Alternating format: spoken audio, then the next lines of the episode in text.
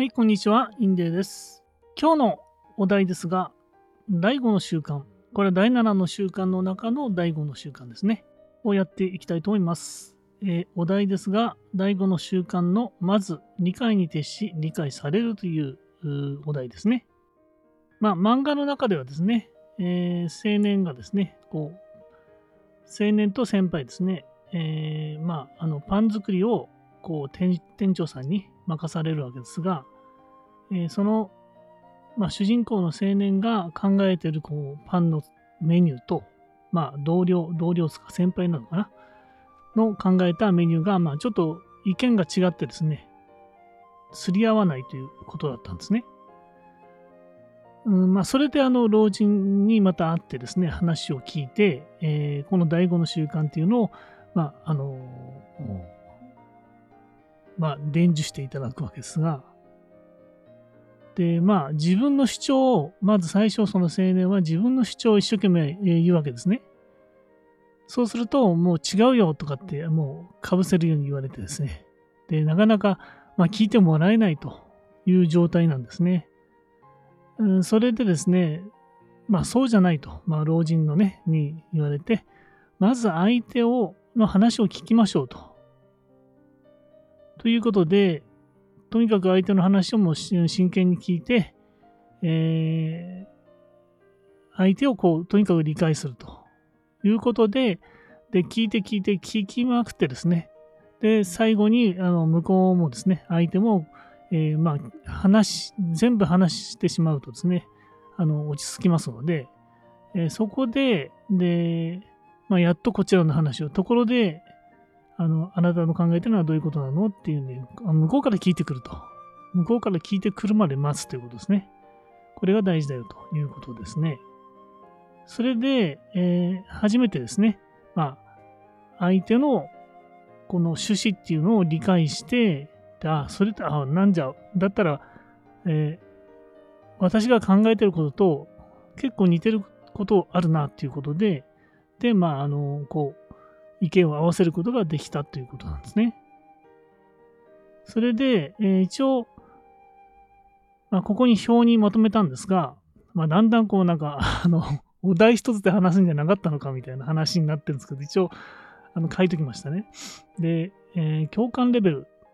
レベルって書いてありますけれども、私は共感レベルっていうふうにこう、あの、題をつけましたね。えー相手の、まあ、話の、あの、こう、会話の仕方みたいな形なんですが、共感レベル1の場合は相手を無視すると。まあ、話しかけても、まあ、無視するっていうのもありますよね。あの、会社とかでありませんか？あの、話しかけてもなんか全然聞いて、えーまあ、下手するとですね、ヘッドホンしながら仕事してるっていう方もいましたね、昔ね。だから、あの、相手のこう視界にこう、体を持ってってですね、えーそれ言わないとですね、あの、全然反応してくれないという方がいましたけども、まあ、あの、それを、そういう、まあ、ことですよね。相手を無視すると。で、レベル2としては、聞くふりをすると。ふんふんふんって言いますよね。あの、パソコンに、こう、画面を見て、こうパ、カチャカチャやりながら、うん、うんってこう聞いてる感じの。まあ私もやったことありますけれども、それなんか気分良くないですよね。で、3番目が選択的に聞くと。まあ、選択的に聞くって、これも結構やってますよね。あのーなんでしょうね。まあ、き、まあ、コーチングとか勉強する前ですから、こう、まあ、聞きたいところだけ聞くみたいな感じ。あ、これは違うわと。この話題は違うわとか。で、もう、あの、こっちから話すことをこう考えてるわけですね。考えながらやってるから、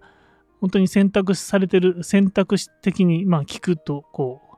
これはいい、これは良くない、これはもう排除みたいな感じですね。で、4番目が集中して聞く。もう集中して、本当に、あの、面と向かってですね、ちゃんとこう聞きますよと。これもですね、なかなかできないんですね。あの、自分が話そうと思ってるからですね。自分が何話そうってこう、半分こう考えながら、結構この集中っていうの難しいですね。そして5番目が相手に共感しながら聞くと。共感する。話を聞いていて、相手のこう身になってですね、聞く。これもなかなか難しいですね。で、えー、この下にもちょっとこの線の下に書いておいたんですけども、アドバイスしない。まあ、よくやっちゃうのがアドバイスする。これもよくやってましたね、アドバイスね。あの、友人と話したときに、こう、アドバイス合戦みたいな感じで、ここうした方がいいよ、こあした方がいいよ、こうした方がいい。いやいや、ああした方がいいよ、みたいなね。もう全然こう、噛み合わないですよね。で、あと評価しない。これは逆に評価してしまうっていうのも良くないなっていうこと。これそれダメだよとかね。よくやってますよね。で、解釈しない。解釈ってのは、えー、なんだ？例えば、こう、会社つまんないなって言ったら、まあつまんないよねとかね。なんかこう解釈しちゃう。まあ相手は別にこう、なんかいろいろ話したいんだけど、ほんとつまんないよねとかって言って言っちゃうともうなんか止まっちゃったりするんだよ、話がね。あと、探らないと。探るっていうのは、うーん、まあこう、探りを入れるみたいな、そういうやつですね。まあこの4つをやめた方がいいっていうふうに書いてありましたね。あとですね、これは結構背景になっちゃうんだけども、そもそも信頼預金が大事だよと。なんかどっかにありましたよね、信頼預金ね。信頼預金のゼロの状態で相手と話してもですね、こいつ何こいつなんだと。いつもね、適当にしかやってないのに、あの、こう、意見言われても、もう、信頼し、信用しないですよね。聞く耳持たないという状態ですね。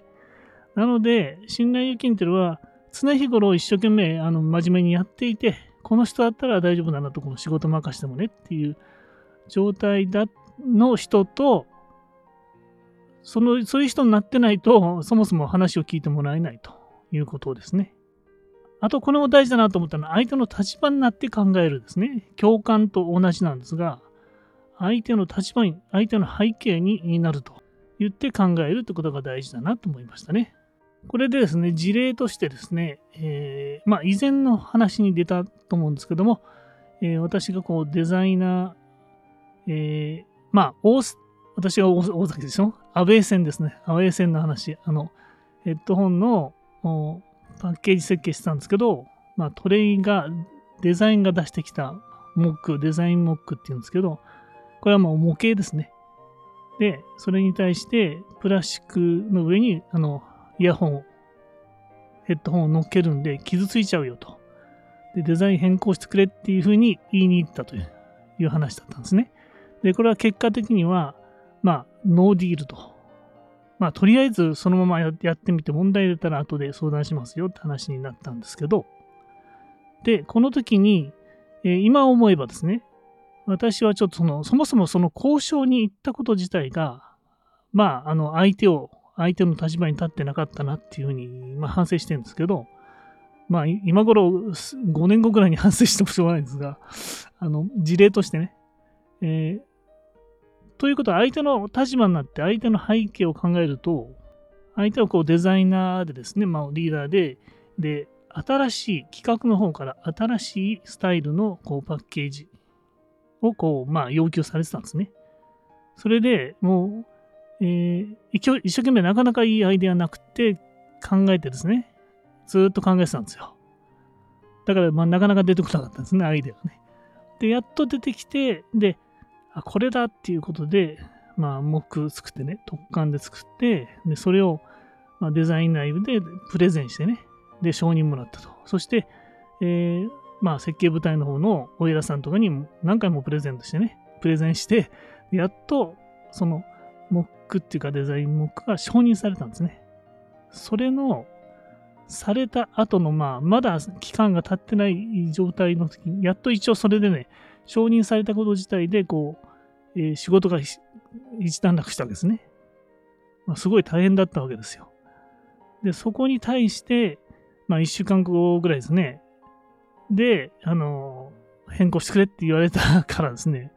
まあ、これは困っちゃうわけですよね。相手の立場、相手の、相手そのものになると考えると。せっかくほら、こう、えー、いろんな段取りを経て、えー、やっと承認もらったものに対してこう変えてくれと言われても、そもそも聞く耳を持たないわけですね。ですから、まあ、相手の立場になってみるとですね、もうとにかく、まあ、設計やってくれと。で、もう、あの、うんね、量産間際とかね、結構大変になってね、で、なんか対策するんだったのは聞くからっていうことだったんですよね。そういう相手の立場になったらそうだったんですね。で、タイミングも悪かったと。やっとこう、承認降りた後、もうすぐですからね。じゃなくて、もう2、3ヶ月後に、もうあの、量産で、あ、もうちょっと問題出ちゃったんでって、ちょっとお願いしますよってなったらもうね、2、3ヶ月経ってれば、あの、デザイナーの仕事は一応終わってるんで、承認取っちゃえば。あと、その、量産の時に問題、対策っていうのは、まあ、あの、デザイナー内部のこう会議でもですね、なんかちょっと問題あったんで、こう、なんかシートを追加しましたみたいなね。まあ、それで済むよということですね。でも、この、目承認し、目自体をですね、デザイン目自体を変更しますって言ったら、また、あの、こう、おらデザイン内部でまた承認もらってみたいな、そういう大変なことになっちゃうんですね。ということで、まあ、相手の立場になってなかったなということですね。で、私は自分の立場、つまり、えー、途中で問題起きないように、あの、手を打ってたわけですけれども、まあ、それはちょっとこう、近視眼的だったなって、えー、まあ、今、今になってですね、反省しております。はい。ということで、まあ、戻りますが、えー、第5の習慣ですが、まず理解に徹し、理解されると。で、それには、こう、聞く、今日、これはまさに傾聴なんですね。傾聴スキルなんですけれども、そもそもですね、相手の、あ、そもそも信頼預金が大事だと。日頃のね、対相手に対しての信頼預金が大事だよと。そして、相手の立場になると。あたかも相手になりきると、なりきってですね、考えるというのが大事だなと思いましたね。はい。で、この聞くスキルっていうのはあの重要なんですけど、その背景ですね、を理解した方がいいなっていうことで、えー、考えました。はい、えー、ちょっとですね、えー、ま、いつも、いつもながらまとまってないんですけれども、えー、今日はこれで以上にします。それでは、えー、ああとですね、最後にメルマガですね、えー、募集してますので、下のリンクを確認してください。え、無料プレゼントも用意しておりますので、え、よろしくお願いします。え、今日は以上でした。ありがとうございました。